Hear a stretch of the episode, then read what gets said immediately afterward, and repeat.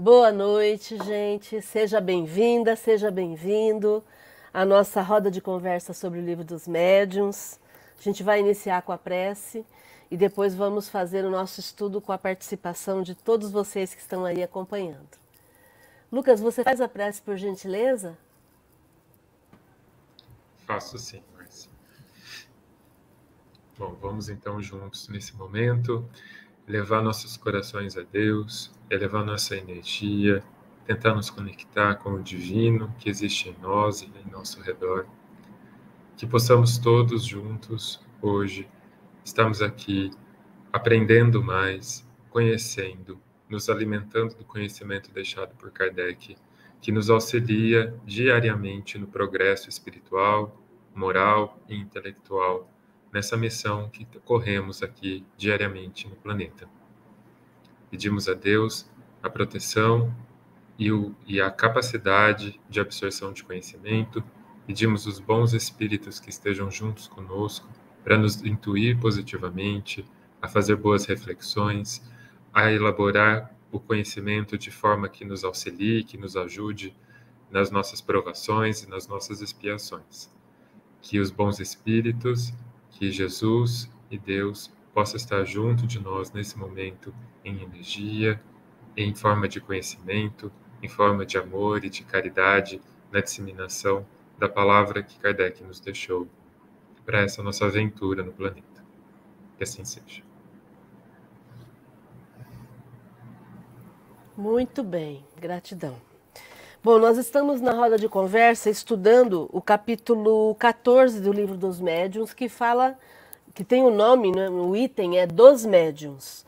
Nós já vimos várias é, outras denominações e estamos vendo agora médiuns curadores.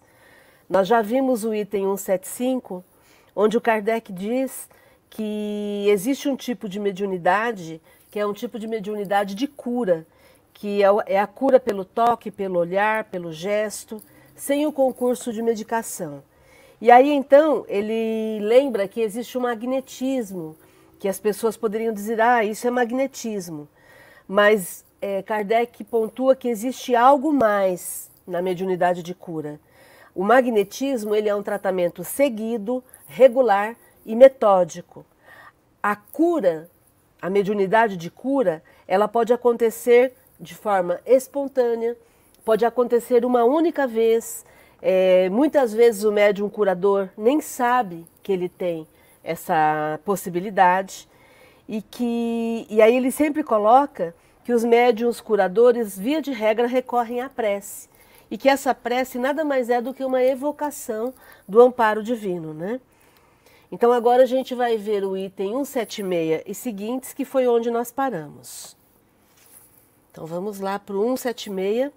É, esse é um item grande, então a gente vai lendo, vamos ler dois itens e aí a gente vai comentando. Alguém quer começar lendo, por favor? Boa noite, Adriana. Deixa eu dar as boas-vindas aqui. Deixa eu dar as boas-vindas também para o Helder Mira, lá de, da Austrália. Bem-vindo. Bem-vinda, Elídia Augusto, aqui de Rio Preto também. Vamos lá. Quem começa lendo para a gente? Posso começar, Márcia? Por favor, Regina. 176. Eis aqui as respostas que nos deram os espíritos às perguntas que lhes dirigimos sobre este assunto. Primeiro, pode considerar-se as pessoas dotadas de força magnética como formando uma variedade de médiums? Não há o que duvidar. Segundo, entretanto, o médium é um intermediário entre os espíritos e o homem. Ora, o magnetizador, aurindo em si mesmo a força que, que se utiliza, não parece que seja intermediário de nenhuma potência estranha. É um erro. A força magnética reside, sem dúvida, no homem, mas é aumentada pela ação dos espíritos que ele chama em seu auxílio. Se magnetizas com o propósito de curar, por exemplo, e invocas um bom espírito que se interessa por ti e pelo teu doente, ele aumenta a tua força e a tua vontade, dirige o teu fluido e lhe dá as qualidades necessárias. Lê mais um, já pode comentar. Pode comentar, Rê, por favor. Bom, então ele pergunta se as pessoas que é dotada de magnetismo é uma variedade de, é uma variedade de médios. Ele fala que sim, que não há dúvida que isso é um tipo de mediunidade. Aí ele comenta, né? Mas a, o magnetizador não usa a própria energia para fazer o, a magnetização? Ele fala que sim, ele usa, mas que também, além dessa força própria que ele usa, também tem o auxílio dos, dos espíritos amigos, principalmente se na hora que ele vai fazer uma magnetização, ele faz uma prece e pede, pede um auxílio para um, o mentor dele, ele vai ter esse auxílio, ele vai ter essa ajuda é, fluídica do, do mundo espiritual para fazer a cura se o, se, o, se o doente também estiver em sintonia, né? Aí ele vai receber essa cura. Sim, a gente vai lembrar que o Kardec, ele era um magnetizador, é, ele teve mais de 30 anos de experiência com a magnetização. Ele estudou o magnetismo antes de estudar e, e construir todo, todo o corpo do espiritismo, né, toda a doutrina espírita. E por isso é que o Kardec fala com tanta propriedade, né? Ele conhecia o magnetismo. E a semana passada a gente comentou, e eu quero comentar aqui novamente, que o magnetismo hoje, no meu entendimento, tem muito a ver com o reiki. Porque no reiki é a energia do, da pessoa que ela está utilizando para poder socorrer. E aí o Kardec aproveita então isso para conectar com a mediunidade. Quer dizer, eu posso ter um, um, um, magnetizador puro, mas também posso ter um magnetizador que é médium e que vai utilizar a energia espiritual e aí, dependendo da intenção dele, tanto é que o Kardec coloca aqui, para o bem ou para o mal, né? Dependendo da, da, da intenção que ele tem, ele vai poder canalizar essas energias de uma forma muito mais útil para quem está recebendo o processo de cura, né? Que aqui a gente está tratando da cura, né? Aí, se alguém tiver algum comentário, por favor. Posso fazer um comentário rapidinho? Ah, é, é, muito legal estar lendo esse capítulo especificamente, né? Porque quando, quando entrei no Espiritismo, né, lá no passado e tal, que eu comecei a desenvolver minha mediunidade e tudo mais, é, eu fui informado por um, um, espírito trabalhador da casa que eu frequentava que eu tinha energias de cura, né? E, e, mas isso nunca foi algo que eu me debrucei ou que eu fiquei encanado em desenvolver especificamente para isso. Eu só segui seguindo minha mediunidade e desenvolvendo ela do jeito que dava para fazer. E, e, é muito legal porque, assim, é, eu acredito que de fato eu tenha alguma habilidade nesse sentido e é muito bonito ver que é, que realmente é dessa forma que acontece, né? Eu, por mais que eu lembro que quando eu cheguei no no GEOL, eu cheguei falando, nossa, eu já estudei tudo que eu tinha para estudar no, do Espiritismo, e aí levei um socão na cara, descobrindo que, não, que tinha muito mais coisa para se ler e tal. E esse pedaço desse capítulo, por exemplo, eu não tinha lido até hoje, né? E aí é muito legal ver como a mediunidade se manifesta independentemente de qualquer coisa, né? É, de fato, a, quando eu preciso fazer algum trabalho, principalmente nesse sentido, a primeira coisa que eu faço é a prece, e é de fato uma prece de evocação né? Então, assim, é, recentemente, e eu acho legal para a gente trazer esse exemplo, para a gente ver como a mediunidade é uma realidade e uma realidade muito objetiva, muito prática, não é nem um pouco mística, assim, sabe? É, o cachorro da empresa onde eu trabalho fez uma cirurgia no olho semana passada. E quando ele chegou do hospital veterinário, ele estava com o olho todo danado, sangrando, inchado, estava horrível, horrível, horrível. E aí eu sentei com ele no canil, e eu tenho muita fé em São Francisco e, e Nossa Senhora Aparecida, e, e, e sempre peço ajuda para a ordem de espíritos que trabalham junto com eles, e, e pedi auxílio. Falei, olha, peço a todos os espíritos que trabalham na ordem de São Francisco que me ajudem a dar um passe aqui para ver o que, que, é possível ajudar essa criatura que acabou de chegar e está do jeito que está. E eu não me acostumo. É sempre inacreditável, assim, porque o olho dele simplesmente secou e parou de sangrar instantaneamente, assim, sabe? E, e é muito bonito ver que é simplesmente a pré. É lógico que tem as especificidades das mediunidades, da, das formas como elas se manifestam e tal, mas quando de fato todo mundo pode se debruçar com sinceridade, com amor, em cima de uma prece sincera e pedir auxílio, e a gente vai ser atendido, vai, se a gente tiver boa intenção e firmeza naquilo que a gente está pedindo, como a gente realmente é auxiliado e ajudado nesses momentos que a gente simplesmente pede, né? Se coloca à disposição de fazer o que eu posso fazer com a minha mediunidade, mas também ali está à disposição dos espíritos interferirem e fazerem o que eles puderem fazer para ajudar também. Quando a, a, a Márcia sabe que eu e a Fátima a gente trabalha com reiki e tal, e a Rê já presenciou isso também. Eu, eu sempre separei o reiki, eu achei legal que você trouxe as duas coisas, eu sempre separo as duas coisas. Passe é uma coisa, reiki é outra, são técnicas diferentes. Mas todas as vezes que eu apliquei reiki, eu falo: bom, se for de merecimento da pessoa que está aqui, se puder rolar um passe, já aproveita o momento e rola, né? E é muito legal ver que nessas, nessas terapias de reiki e tudo mais, quando a gente tem esse conhecimento do passe, do espiritismo, o quanto potencializa mesmo o tratamento, né? De da gente ser intuído. A Regina sabe, a gente passou por uma situação dessa de eu fazer um reiki à distância para uma pessoa e falar: nossa, essa pessoa tem alguma coisa nesse lugar? E aí a, a, Regina falou, nossa, tem uma infecção aí, precisa tratar, que não sei o quê, né, né? Então, assim, é muito bonito mesmo ver como as ferramentas podem se cruzar e, e serem utilizadas por todo mundo que se dispõe ali com boa vontade e tudo mais. É isso. E que lindo a gente poder usar todas essas ferramentas, né, Lucas? Porque essa é a ideia.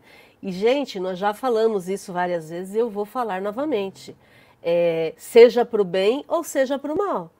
Né? Eu sempre uso esse exemplo, né? um assaltante de banco que junte o bando e antes de sair para o assalto, eles se reúnam, reúnam e façam uma prece, olha, que o nosso assalto seja bem feito, que tudo corra bem, que a gente volte vivo. Quer dizer, a fé é o que nos move, seja para algo bom, seja para algo ruim. Quando um grupo se reúne para desviar dinheiro da saúde, por exemplo, é, sentado em volta de uma mesa, planejando um, um ato de corrupção, ou quando alguém se reúne com outra pessoa desejando, ou quando você está num grupo de WhatsApp, você emite uma prece, uma vibração pela saúde, pelo bem-estar físico e emocional, espiritual de alguém, é, é a fé em ação. Então, a fé é uma ferramenta que todos nós utilizamos. A diferença é que no reiki você usa a energia física sua e no passe ou na vibração é, ou na cura mediúnica você conta com um apoio, um amparo da espiritualidade. Mas aí o médium de cura também entra com a própria energia, com, com, a, com a sua cota, porque ele precisa ter a capacidade de manipular esses fluidos espirituais para fazer a inter, intervenção física e provocar a cura, né? Então, por isso é que a fé transporta, é, transporta montanhas, né? É, é, a, essa metáfora de que a fé consegue mover algo tão grande é porque a montanha é algo físico. E aqui a gente está falando da cura física. Nós não estamos falando da cura que, que ninguém vê, que ninguém consegue apalpar. Não, aqui a gente está falando de de modificar a matéria. E a modificação da matéria, ela conta com, a, com, a usa, com o uso de ferramentas específicas, né? Nesse caso, a mediunidade de cura. Comentário, gente? Adriana, Regina, Lucas. Tudo bem? Quero dar as boas-vindas aqui para Helenilda Mira, lá de Salvador e dar as boas-vindas para Fátima Rodrigues, aqui de Rio Preto. Maria de Fátima. Muito bom. Vamos seguindo então? Alguém pode ler o 3 e o 4 para a gente? O 3, o 4 e o 5 acho que dá para ler.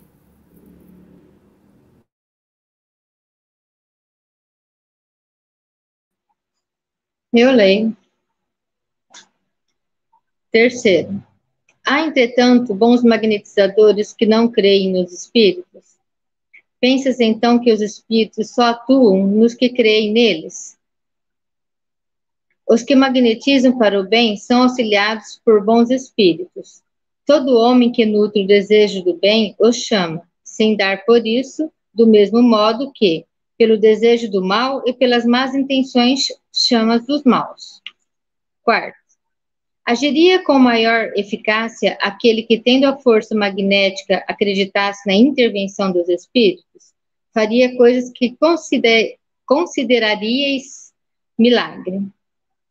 Quinto, há pessoas que verdadeiramente possuem o dom de curar pelo simples contato, sem o emprego dos passos magnéticos? Certamente. Não tem disso múltiplos exemplos.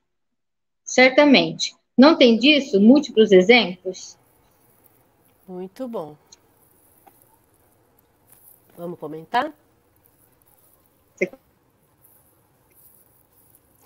Então vamos lá. Então existem bons magnetizadores que não acreditam nos espíritos? É claro, é claro. Existem magnetizadores que, que inclusive, não têm a mínima noção do que está acontecendo.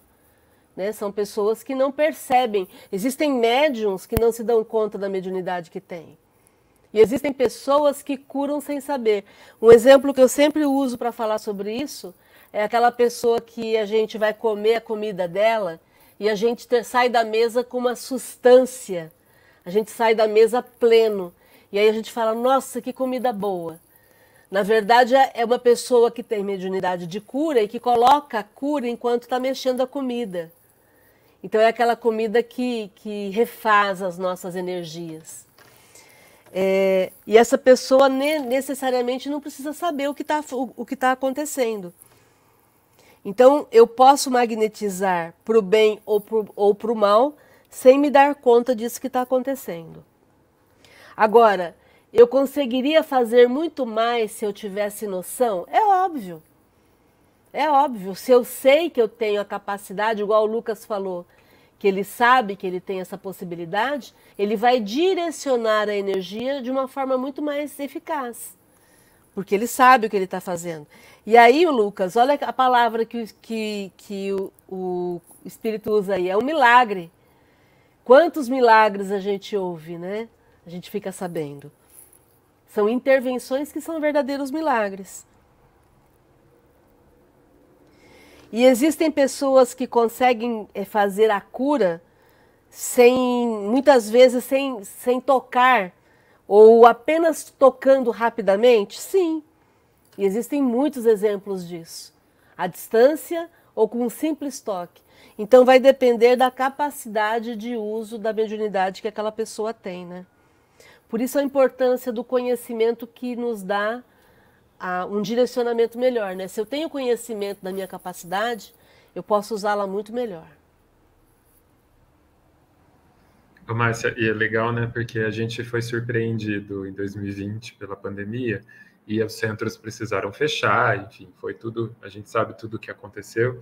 E eu lembro que uma questão muito presente nas discussões era o que, que a gente vai fazer à distância, né? Como que o centro vai se manter à distância, os passes e etc. E tá aqui, né? No livro, como sempre, tá, já estava um spoiler aqui, né? Que mesmo que sem o contato, é possível a gente fazer esses atendimentos, é possível fazer os passes, as curas que as, algumas vezes acontecem dentro do centro de espírito. Estava aí já escrito. E aqueles médiums que diziam: Nossa, não vejo a hora de chegar quarta-feira porque eu preciso sentar na mesa, porque se eu não, não vou na reunião mediúnica, eu fico carregado eu fico mal, eu passo mal fisicamente. Então, nós ficamos, estamos há quase dois anos, né?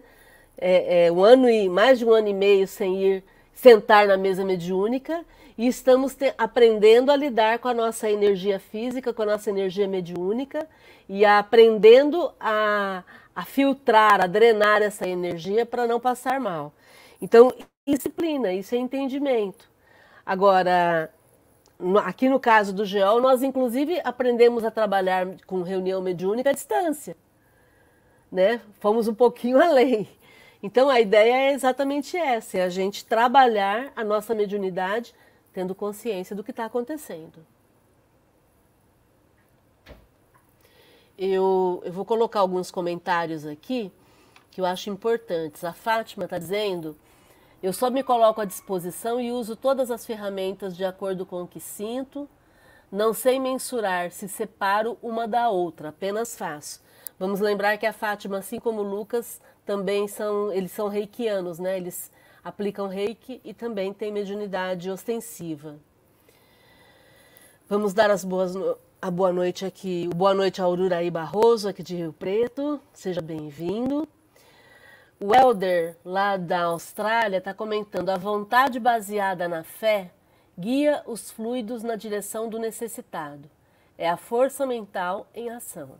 Exatamente. Se a gente tivesse noção da nossa capacidade com a fé aliada à vontade, a gente prestaria mais atenção, né? E a Maria de Fátima dizendo que concorda com Lucas. Acho que concorda com, com tudo isso que você colocou com relação ao uso da, da do reiki e, e, e usando como uma ferramenta, como a gente estava falando, né, Lucas? É, da distância, de ser possível fazer as coisas à distância também. Né? Muito bom. Algum outro comentário? Podemos ir para frente. Então vamos ler agora do sexto até o, o último, até o nono. Algum de vocês podem ler para nós? Pode ler para nós? Posso ler. 6. Nesse caso, há ação magnética ou somente influência dos espíritos? Uma e outra. Essas pessoas são verdadeiros médiums, uma vez que agem sob a influência dos espíritos, mas isso não quer dizer que sejam médios escreventes, como os entendeis. 7. Esse poder pode se transmitir? O poder, não, mas o conhecimento das coisas necessárias para exercê-lo quando se o possui. Tal não duvidará que tem esse poder se acreditar que lhe foi transmitido. 8. Podem-se obter curas somente pela prece? Sim, algumas vezes, se Deus o permite, algumas vezes se Deus o permite, mas pode ser que o bem do doente seja sofrer ainda, e então credes que vossa prece não foi escutada. 9. Há para isso fórmulas de preces mais eficazes umas do que as outras? Só a superstição pode ligar uma virtude de certas palavras, e só os espíritos ignorantes ou mentirosos podem manter semelhantes ideias prescrevendo fórmulas. Entretanto, pode ocorrer que, para pessoas pouco esclarecidas e incapazes de compreenderem as coisas puramente espirituais, o emprego de uma fórmula contribua para lhes dar confiança. Nesse caso, não é a fórmula que é eficaz, mas a fé que foi aumentada pela ideia ligada ao emprego da fórmula.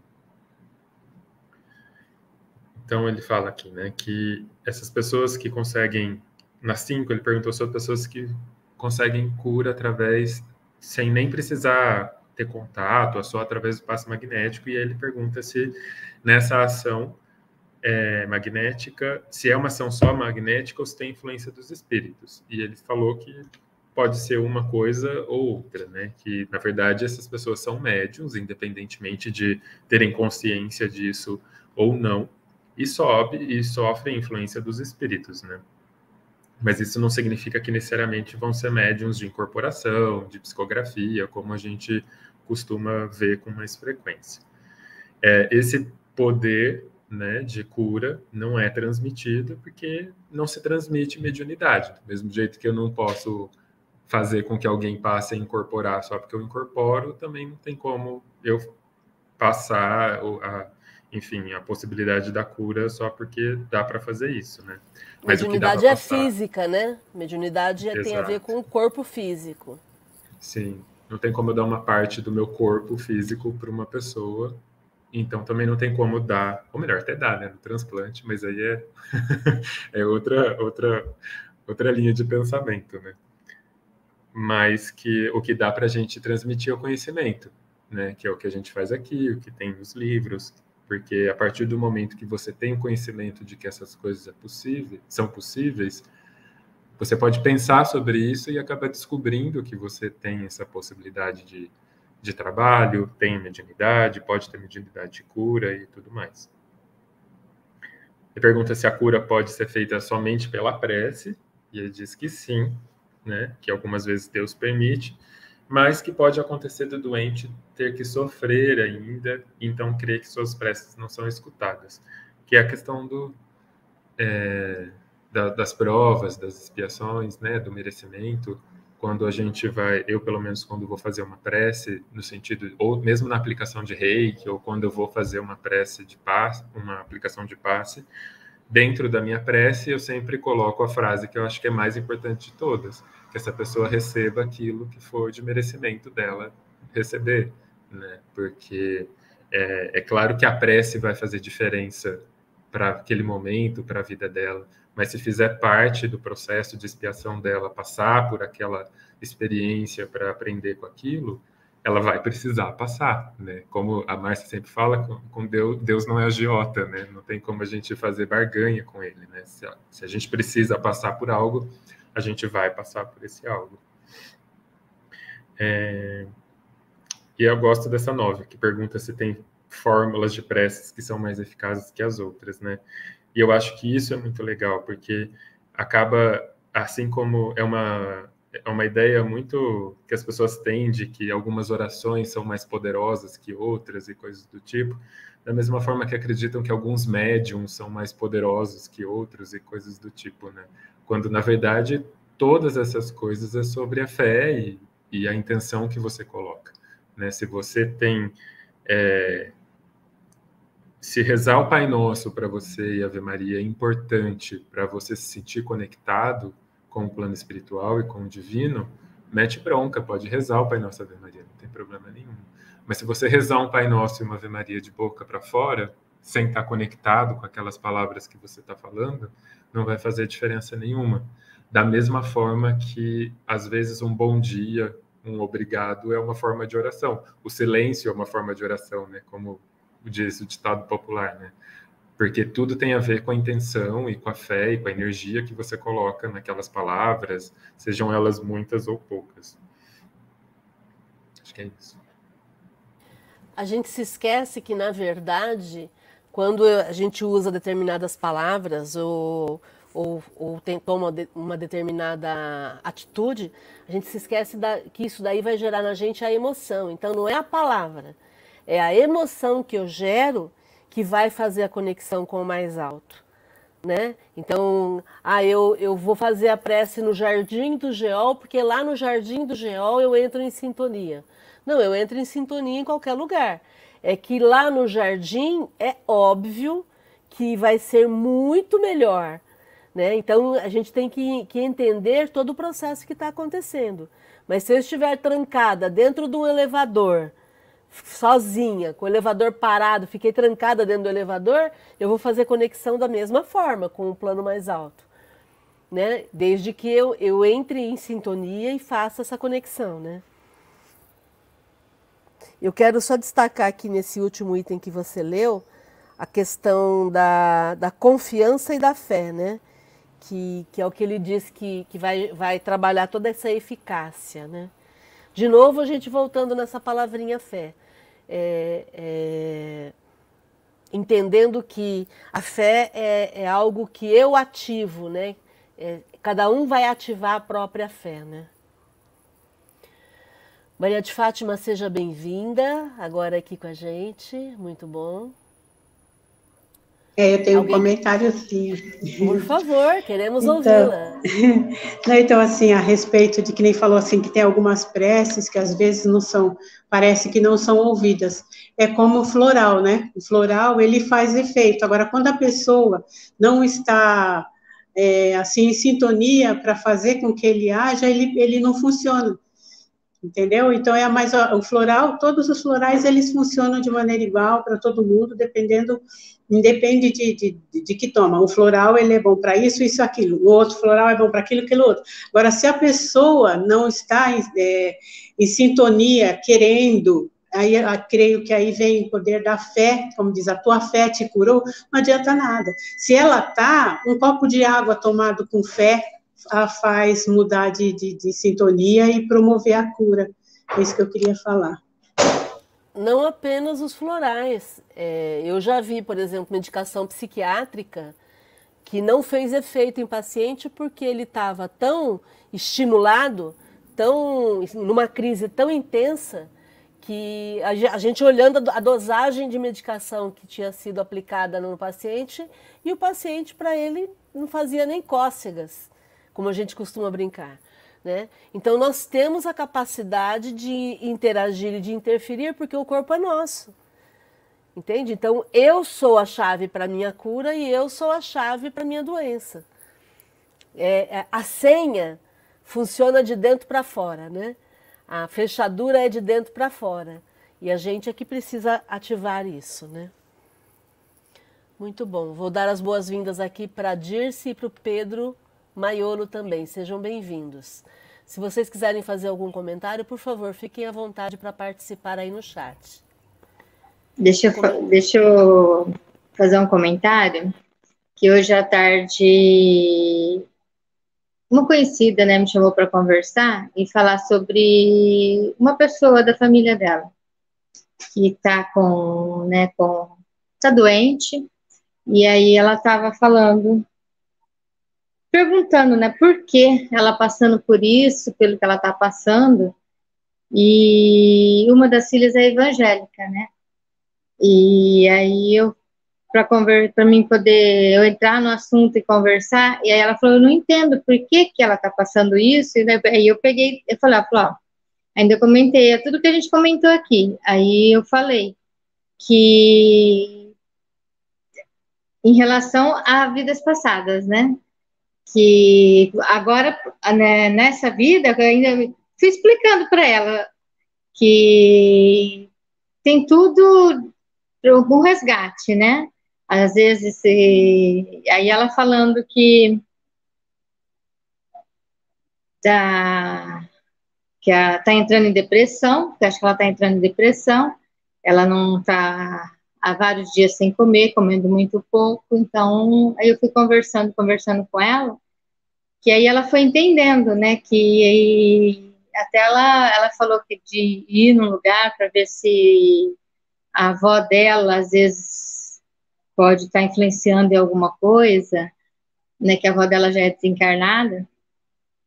Aí ela falou, será que eu consigo receber alguma mensagem da minha avó, não sei o que, aí eu, aí eu falei para ela, e ela ouviu exatamente isso, acho que de uma outra pessoa, eu falei, ó, para ela ter permissão, às vezes, de passar alguma mensagem, eu falei, ela tem que ter a permissão. Aí eu falei, né, como você sempre fala, né, Márcia, que o telefone toca de lá para cá, né? Não é daqui para lá, não é quando a gente quer, é de lá para cá. Aí ela falou, Adriana, a pessoa me falou exatamente isso. Essa frase falou, é do Chico.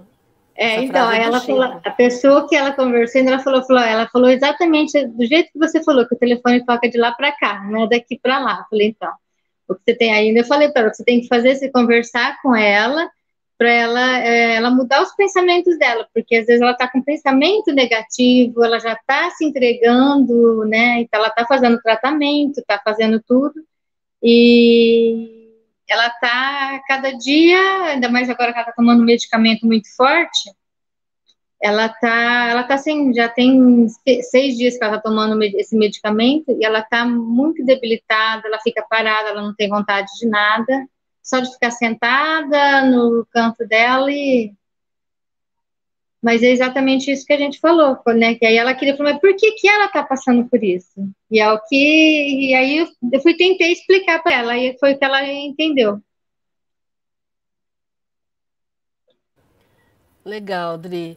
Você me fez lembrar de uma pessoa que a, que a gente conheceu há muito tempo atrás, e essa pessoa é, estava envolvida com caridade em centro espírita e fazia muita caridade, distribuía sopa, atendia muitas pessoas em situação de vulnerabilidade. E aí um dia essa pessoa desenvolveu um câncer. E aí essa pessoa ficou indignada, porque onde já se viu ela que era uma pessoa tão boa, tão útil, fazia tanto bem, ter câncer, que ela não aceitava isso. É, hoje ela já é até desencarnada, né? Mas é assim a indignação dessa pessoa de ter câncer depois de ser tão boa. E aí eu fiquei pensando é, é, qual parte que não entendeu, né? Quer dizer, de novo a gente volta na história de Deus ser um agiota, né? Deus é um negociador, é um balcão de negócios, onde eu vou fazer o bem para não ter problemas, eu vou fazer o bem para não ter doenças. eu vou fazer o bem interessada em benefício. Que caridade é essa? Caridade interesseira, né? Caridade negociadora, caridade pensando que Deus é um agiota que vai negociar com a gente o tempo todo. Então, é, é, o fato de eu ser espírita, o fato de eu ser caridosa, o fato de eu ser útil, não tira de mim a, a, os pedaços que eu precise passar na vida. Aí é que vai entrar a minha programação de vida. O que é que muda o meu destino? O que é que faz com que eu tenha a habilidade de mudar o meu destino? A minha mudança pessoal, a minha atitude. Eu posso mudar o meu destino o tempo todo. Eu posso até ter programado determinadas doenças para mim, mas depois, quando eu nasço e eu começo a viver, automaticamente eu vou alterando aquilo que estava prometido para mim por mim mesma, aquilo que eu tinha escolhido para mim por mim mesma. Então eu posso mudar o meu destino a todo momento. Eu sempre brinco com isso lá no Geol, né? A gente tem que estar tá atento para Deus olhar para a gente e falar assim: não, de, deixa mais um pouquinho ali na terra. Fica mais um pouquinho, vamos, deixar mais um pouquinho. Eu sempre falo isso. O que é que eu estou fazendo para merecer continuar por aqui? O que é que eu estou fazendo com a minha vida para eu, eu ser mais útil? O, o processo é um processo de utilidade. É ser útil, ser útil para mim, ser útil para o outro, é pensar no bem comum, ter, ter a mentalidade de bem coletivo. É isso que a gente deveria estar atento o tempo todo. É claro que enquanto isso nós vamos trabalhando, é, é, usando os bens materiais, aprendendo, crescendo como pessoas, sendo úteis na comunidade que a gente vive, mas o foco deveria sempre ser esse. Porque aí a gente vai desenvolver a famosa autocura. Nós temos a, na, na, no nosso sistema de funcionamento corporal a apoptose. A apoptose é a capacidade que nossas células têm de se suicidarem caso elas tenham algum defeito. Então, nós temos a apoptose como uma forma de defesa orgânica. Quando eu produzo uma célula e essa célula tem defeito, o próprio sistema corporal faz a apoptose e elimina essa célula. Então, nós já temos um processo de autocuidado. A apoptose, ela é um recurso do nosso corpo para eliminar o que não presta. Quando eu adoeço, por exemplo, pelo câncer, é quando eu paro de fazer a apoptose, eu paro de fazer a limpeza, eu paro de fazer o cuidado. Então, o que é que fez com que eu interrompesse o processo de apoptose e gerasse uma célula cancerígena? Então, é esse o foco. Por isso, quando eu estou com foco em ser útil, em fazer o bem, em contribuir o máximo que eu puder, o meu corpo funciona no automático. Mas isso não significa que eu não vá ter um câncer. Porque isso tem a ver com o, aquilo, a forma como eu vivo internamente. Se eu sinto culpa, se eu sinto medo, se, entendem? Então o processo de autocura tem que ser um processo o tempo todo. A gente não pode descuidar. Aí vocês vão dizer assim para mim: nossa, que inferno, né? A gente não pode descuidar, que qualquer descuido vai fazer um, um problema. Então, mas experimenta andar na, calça, na, na calçada da rua que você mora, experimenta andar 50 metros de olhos fechados. Você vai tropeçar, você vai cair no buraco, você vai bater o pé no, no, no, na guia da calçada, você vai trombar com lixeira, você pode ser atropelado por um carro que se você for para o meio da rua. Nós já fazemos isso o tempo todo. A gente anda o tempo todo prestando atenção na matéria. Naquilo que a gente acha que tem que prestar atenção. Por que, que a gente não cuida também do campo mental? Por que, que a gente não cuida também do processo da autocura? Que, que a gente não está atento para isso o tempo todo? Por que, que a gente não faz a nossa vida valer a pena? Aliás, pena não. Por que, que a gente não faz a nossa vida valer? Não é? É isso. Esse é o processo.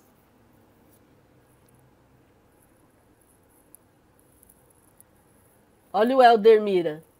Enfermidades ou situações aflitivas às vezes não são atendidas pelos espíritos benfeitores, porque nós mesmos solicitamos no planejamento reencarnatório como forma de aperfeiçoamento moral, exatamente. Aí, Elder, olha que legal, uma coisa que a gente sempre trabalha na Academia da Felicidade. Ande mais rápido do que a programação reencarnatória que você fez para você. Porque qualquer situação que te alcance na vida é para o teu aperfeiçoamento moral. Se você se aperfeiçoa moralmente, você chega antes do planejamento reencarnatório. Entendeu? Igual um aluno. O aluno que já sabe ler e escrever, ele precisa continuar na, na primeira série? Ele não é adiantado? Ele não vai para frente? O aluno que é gênio, que já chega e, e, e pega rapidamente o processo da alfabetização, ele já não vai sendo adiantado no processo? Não, não é assim? Quer dizer, se na vida física nós encarnados reconhecemos que quem já tem um aprendizado pode ser apressado no processo, imagine na vida espiritual. Eu posso ter um planejamento reencarnatório, mas se eu andei mais rápido do que esse planejamento e eu já adquiri o aperfeiçoamento moral que eu precisava, eu elimino aquilo que eu programei para mim. Aquele sofrimento, entre aspas, eu não preciso mais ser submetido a ele. Já aprendi. Lição, é, como é que é? Lição não aprendida, lição repetida. Não é assim? Aquilo que eu não aprendi, eu preciso repetir. Mas a lição aprendida é lição adiantada. O processo é de aprendizado, não é de sofrimento.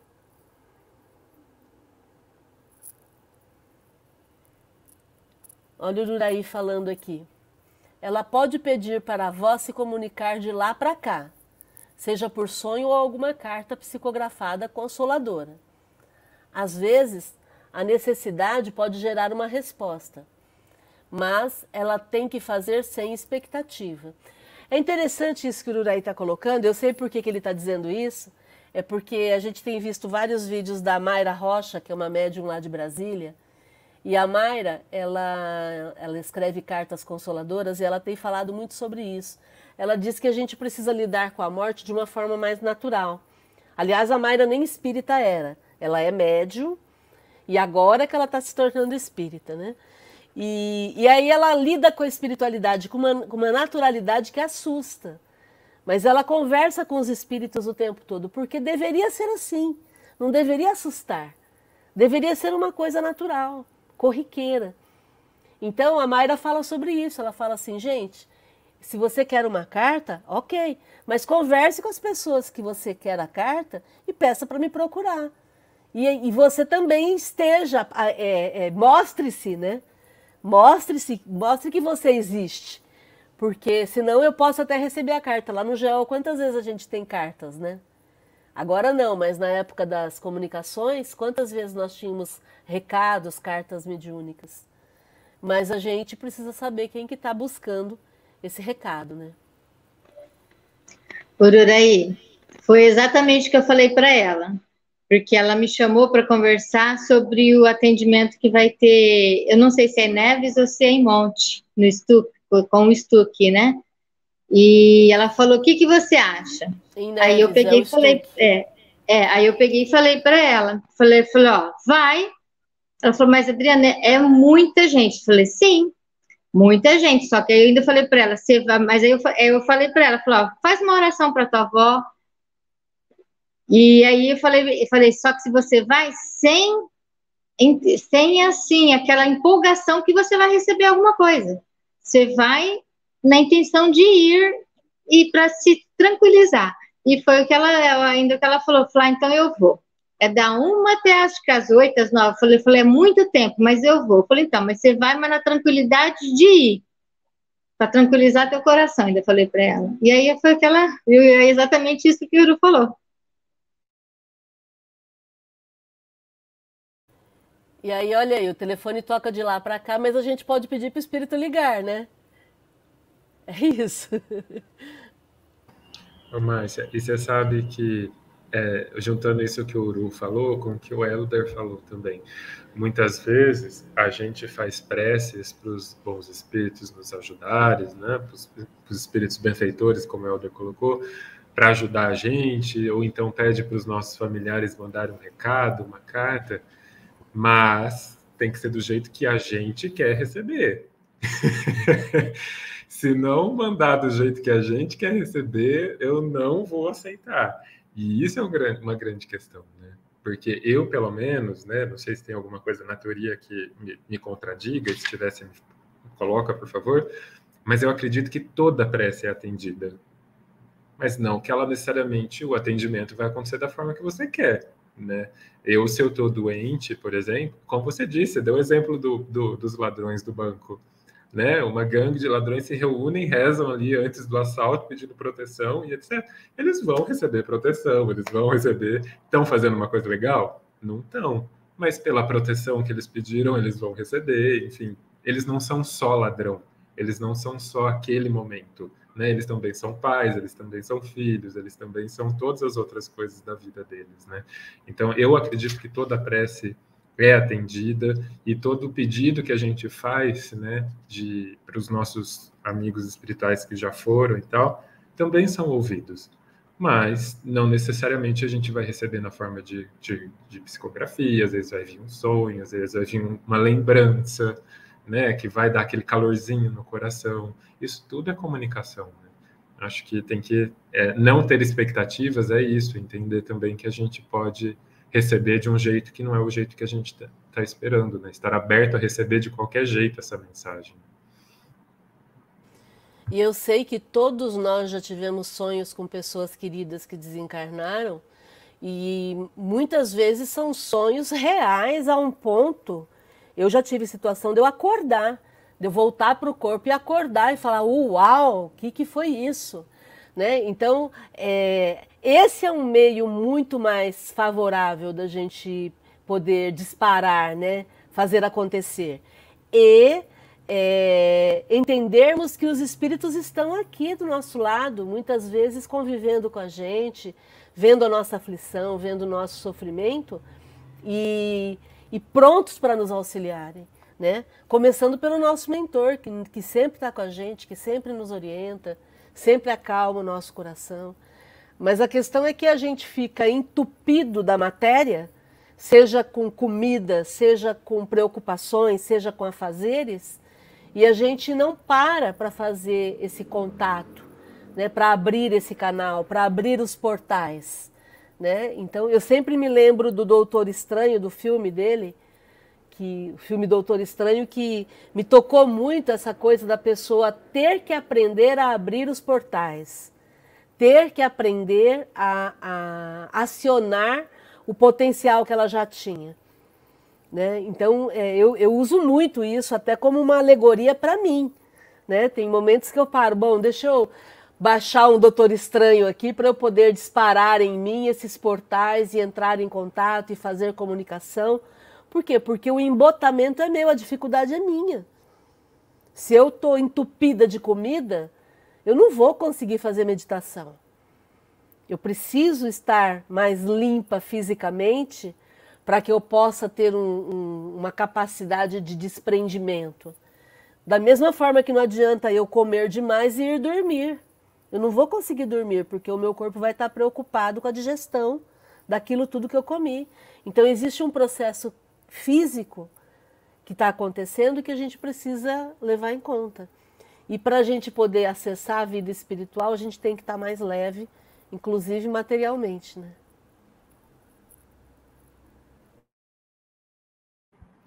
E aberta essa aprendizagem, né, Márcia? Porque a gente, inclusive eu, em algum momento a gente encana que é possível ter algo sem esse processo de aprendizagem, né? E a vida é, é baseada em processo de aprendizagem. A gente aprende a chorar, a gente aprende a andar, a gente aprende a comer, a gente aprende tu, tudo que a gente tem hoje, a gente aprendeu em algum momento. E chega uma hora que a gente acha que não precisa mais disso e que é possível ter as coisas sem passar pelo processo de aprendizagem. Né? Tipo, eu e a Fátima tivemos que aprender aplicar reiki, a gente teve que aprender da paz, aprender a incorporar, é, foi um processo gigante aprender a lidar com a mediunidade e, e, e, continua sendo todo dia, né? Porque a gente teve que agora há pouco aprender a fazer atendimento à distância e todas essas coisas. Então é, é, é o tempo todo esse processo de aprendizagem. Né? Na clínica, a gente, eu, eu vejo muito assim, as pessoas precisando aprender a sentir, sabe? É muito comum ouvir no discurso dos pacientes assim: ah, mas eu não entendo porque eu sinto isso. Porque não é para entender, é para sentir o que você sente. Né? Mas a gente tem uma necessidade de passar por cima desse processo de aprendizagem e esquece do quanto ele é importante, né? E isso inclui aprender a falar com o plano espiritual, aprender a pedir pelas coisas, aprender a sonhar e sentir a presença dos nossos amigos e tudo mais, né? E vamos lembrar que estamos falando sobre tudo isso porque a gente está numa reunião mediúnica. Estamos falando de mediunidade, estamos no capítulo em que a gente está aprendendo a lidar com, com a nossa própria mediunidade. E é importante a gente falar dessas dificuldades que muitos de nós temos, né?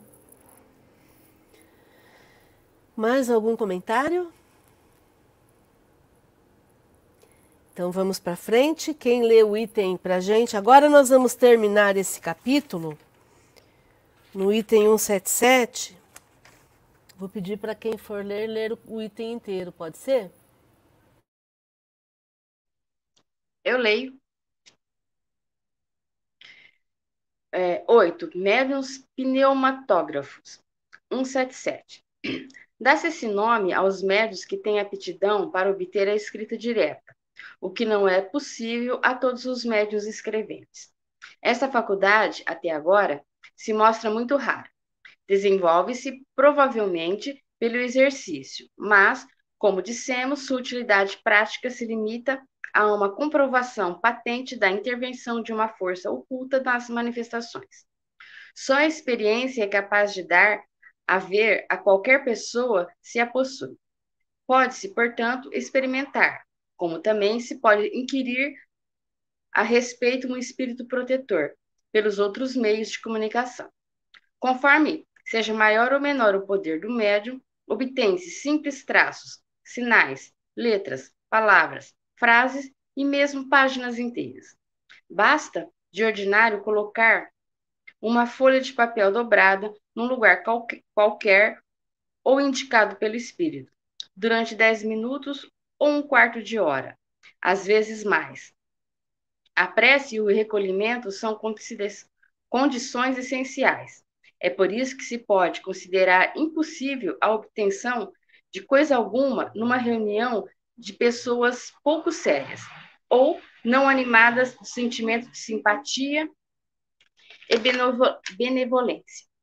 Veja-se a teoria escrita direta, capítulo 8, Laboratório do Mundo Invisível, número 127 seguintes, e capítulo 12, Pneumatofobia pneumatografia. Trataremos de modo especial dos médios escreventes nos capítulos que se seguem.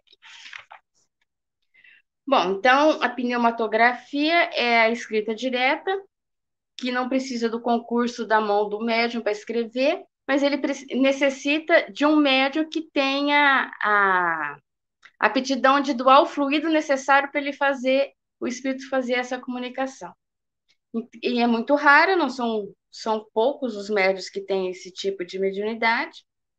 Que nele fala que põe o papel lá, você pode esperar 10 minutos, uma hora, vai depender do espírito e se realmente o, o tem essa, essa habilidade de, de doar esse fluido para o espírito fazer esse tipo de comunicação.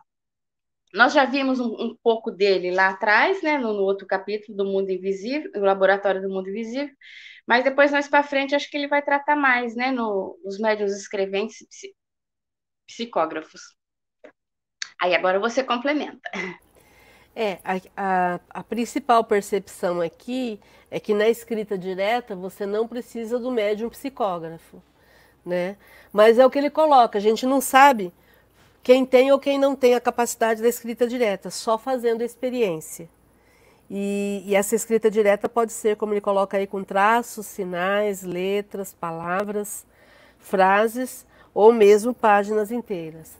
Agora, de novo, o que a gente não pode abrir mão é da prece e do recolhimento. Né? Sempre a gente vai falar sobre isso. É, quando a gente fala do fenômeno mediúnico em si, a gente tem que entender da mesma forma que o, no, quando eu estou interessado em ludibriar alguém numa reunião é, mediúnica onde eu use o fenômeno para proveito próprio, para fama, para dinheiro e etc. Da mesma forma como eu tenho assessoria de espíritos mal intencionados, que vão colocar fermento na minha mediunidade para que eu possa ficar famosa e para que eu caia cada vez mais em termos morais, é, esse tipo de reunião é, também não vai favorecer a escrita direta. Por quê? Porque é preciso da prece, é preciso recolhimento, e numa reunião de pessoas que não sejam sérias, não vai virar muita coisa. Por quê? Porque aí, imagina, se as pessoas já não são sérias, vai ter inveja, vai ter puxação de tapete para um querer derrubar o outro, vai ter o, incômodo pela inveja, né? Imagina um médium que de repente começa a brilhar mais do que outro médium, né? Então é, é, é uma ciumeira, né? Que vai acontecer aí que, que a gente vai precisar é, lidar com isso. Por isso que dentro dos grupos mediúnicos a gente sempre vai ter que trabalhar a questão do melindre, né, a questão do, do, do personalismo, para que as pessoas entendam que o fato de ser médium não significa que ela seja melhor do que ninguém. O fato de ser médium simplesmente significa que ela é médium. Simplesmente é um fenômeno que acontece. Mas isso não dá valor moral para ninguém. Né? Aliás, o Emmanuel, lá no livro Emmanuel, ele sempre diz que o médium, na sua grande maioria, é alguém que falhou desastradamente, ele usa essa palavra, falhou desastradamente no passado, e aí ele pede a oportunidade de nascer com a mediunidade ostensiva para poder ser útil a, ao bem comum, ao bem coletivo. Então ele vai colocar a mediunidade dele a serviço da utilidade alheia. E aí, por esse processo, por essa doação, por esse processo de intercâmbio com o mundo espiritual, ele vai trabalhar a humildade, ele vai trabalhar, vai diminuir o orgulho, ele vai combater o personalismo. Né? Então, aquilo tudo que a gente sabe e que muitas vezes a gente não vê os médiums fazendo. Né? É, via de regra, quando a pessoa começa a ficar um pouco famosa dentro da mediunidade, ela perde a noção. E daí eu lembro da gente voltar lá no, no, no nos livros de Kardec, eu acho que é no Evangelho, dar de graça o que de graça recebestes. É um capítulo do Evangelho que fala sobre isso. Quer dizer, mediunidade não é algo que é meu, eu só sou instrumento. E como instrumento, eu preciso pensar no bem comum, no bem coletivo. Então, olha que legal, a gente está falando sobre médium, mas ao mesmo tempo a gente está falando de transformação moral. A gente está falando de mudança de comportamento, de, de mudança de destino através da mudança de comportamento. Né? Porque para que, que eu vou programar uma dificuldade na minha vida? Para que eu possa me transformar em alguém melhor. Se eu já me transformo em alguém melhor, para que, que eu preciso passar por uma dificuldade na minha vida? Entendem? É isso que a gente quer dizer quando a gente diz que caminhar mais depressa do que os acontecimentos da vida programados. Isso é mudança de destino. É a prova cabal de que destino não existe. a gente pode modificá-lo a todo momento. Comentários. Nós estudamos um livro, Márcia, que eu não me lembro o nome agora, que tinha aquela médium, a médium Regina, ela estava descobrindo a mediunidade ah. dela. Aí ela foi parar no centro, teve muito isso, né, de ciúme, de melindre, porque ela era uma novata e ela começou a receber mensagens que a outra médium não aceitava, que eu já se viu, ela está começando agora, e um médium desse gabarito dá mensagem para ela e não comigo. É eu não me lembro de, não, mas... O livro Diversidade dos Carismas. Sim. Carismas. Carismas é, seriam as mediunidades, né? Então, é, eu não me lembro o autor, é, é do Hermínio Miranda, se não me engano. Ele trabalhava a diversidade das mediunidades, né? Dos carismas que existem, exatamente isso. Muito bom. É, o Helder está dizendo que uma situação que me incomoda em grupos mediúnicos é a existência de pessoas que não trabalham a transformação moral e que estão mais interessadas nos fenômenos. Sim, Helder, sempre foi assim. Nós já tivemos no GEO uma vez uma, uma mediunidade, é, Ururaí dizendo que o Diversidade dos Carismas, sim, é do Hermínio Miranda. É, nós tivemos uma vez uma situação de uma pessoa no GEO, uma médium é, ostensiva, que ela dizia, quando a gente instituiu o estudo no GEO, ela é, disse que ela não ia estudar porque ela já tinha estudado muito na vida dela. Então ela não precisava mais estudar.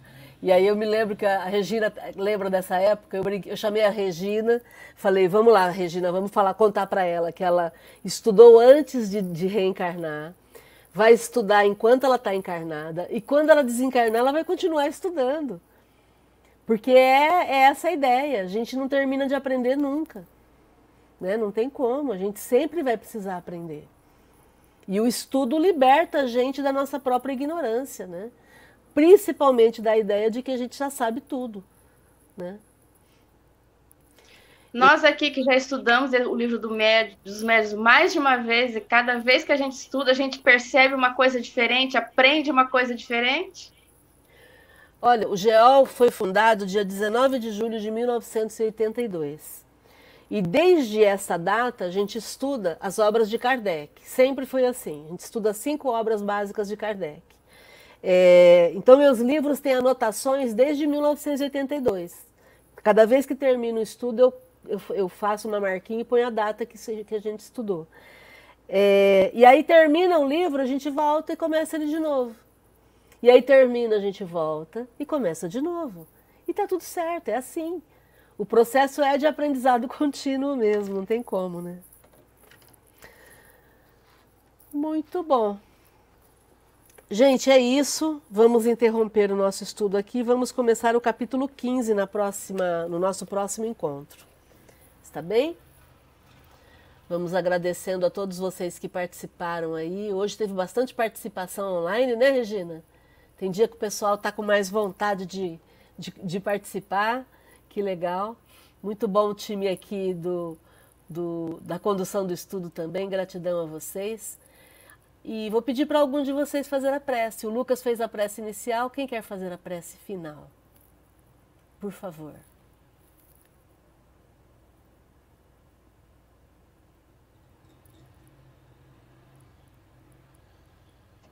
Posso fazer.